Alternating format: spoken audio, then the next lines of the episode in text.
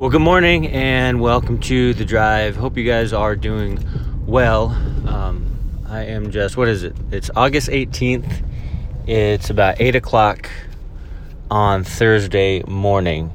Um, hope you guys have been having a blessed week so far. And if there have been difficulties and trials, remember, trust in the Lord, look to Him He'll give you rest even if the storms keep raging, right? He'll give you peace even if it even if the trial is still in existence, right?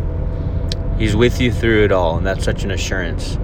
Um, uh, the other the other morning, I uh, I had to get gas, so I stopped at the gas station in the morning, and uh, I got gas. I was I was half asleep. I didn't really know until later, but I was getting gas and I wasn't really paying attention, and I, I took the wand out, put it back on the, the gas pump, and got in my car.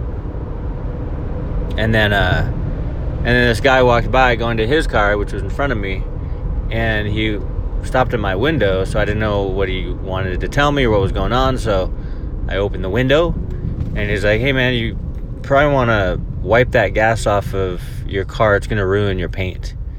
And I was like, oh, okay, thanks. But I didn't know what he was talking about.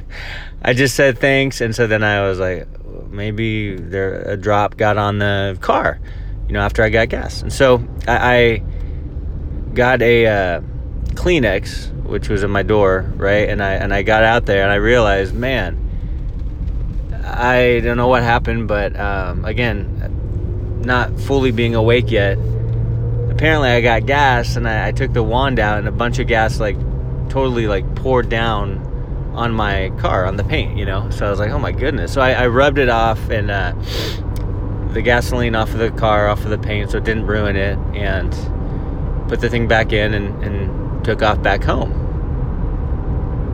And one of the things I was thinking about, you know, in concerning, you know, concerning that is that uh, I, I wouldn't have known anything was wrong like I had no clue, to be honest. I, I had no clue that even happened. But it took someone I didn't even know, you know, warning me, hey, if, if that gasoline stays on the car, it's totally gonna, you know, ruin the paint job.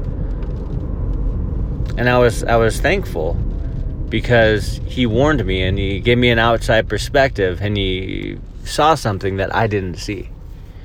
And I think about that in the Christian life you know, even being in the book of Numbers last night at church, we looked at how God has created us to be dependent upon Him, of course, but also to work together and be dependent upon one another to get the work done.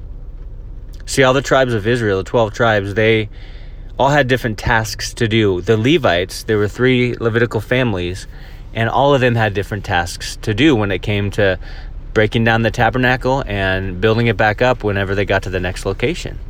They all had specific assignments from God. And and I love that. And one one of the things we're called to do, I believe, is to warn one another, but also give each other an outside perspective. Not to point out or to show, you know, to bring up fault or whatever. If the, a rebuke needs to happen, a rebuke needs to happen, right? But just to keep each other accountable, right? To keep a loving eye upon one another. And maybe uh, letting someone know or warning someone in regards to the spiritual. We work together. We have different gifts, right? We have different assignments from God. But we also we work together were to love one another enough to give a warning hey, be careful if you're doing that because that's a pretty bad place and you could be influenced to sin. Uh, it's just giving warnings is important. Now, there's one thing about giving warnings, which is fine, but there's another thing about being so paranoid everything is you warn everyone about everything, and that's not good either, right? It's a little too much. But giving that outside perspective, maybe you see something in a fellow believer that they don't see themselves. So What we get to do is come alongside them in love and disciple and pour in and encourage. I'm just saying, as a body of Christ, you know, I, think about that guy and he saw something I didn't see. He, he warned me, he helped me. It's like that's what we get to do in the Christian life. We get to help one another. Help one another what? Well, help one another walk in the ways of the Lord. Help one another remember what this life is about. Help one another stay close to Christ and far from sin. We get to build one another up. We get to encourage one another in the Lord, which is amazing. You know, some people think it's their calling to to break down believers, to expose all the lies and the falsehoods. And and don't get me wrong, if there's some stuff that's leading people astray, sure that's a thing. But as far as fellow believers, no one's called to to break them down or beat them down with the Bible and and say, you know what, I want to make you feel bad. I want to make you feel convicted. No, that's the Holy Spirit's job, right? Our job is to build up. Our job is to love. Our job is to adhere to Proverbs where it says, In a multitude of counselors there is safety.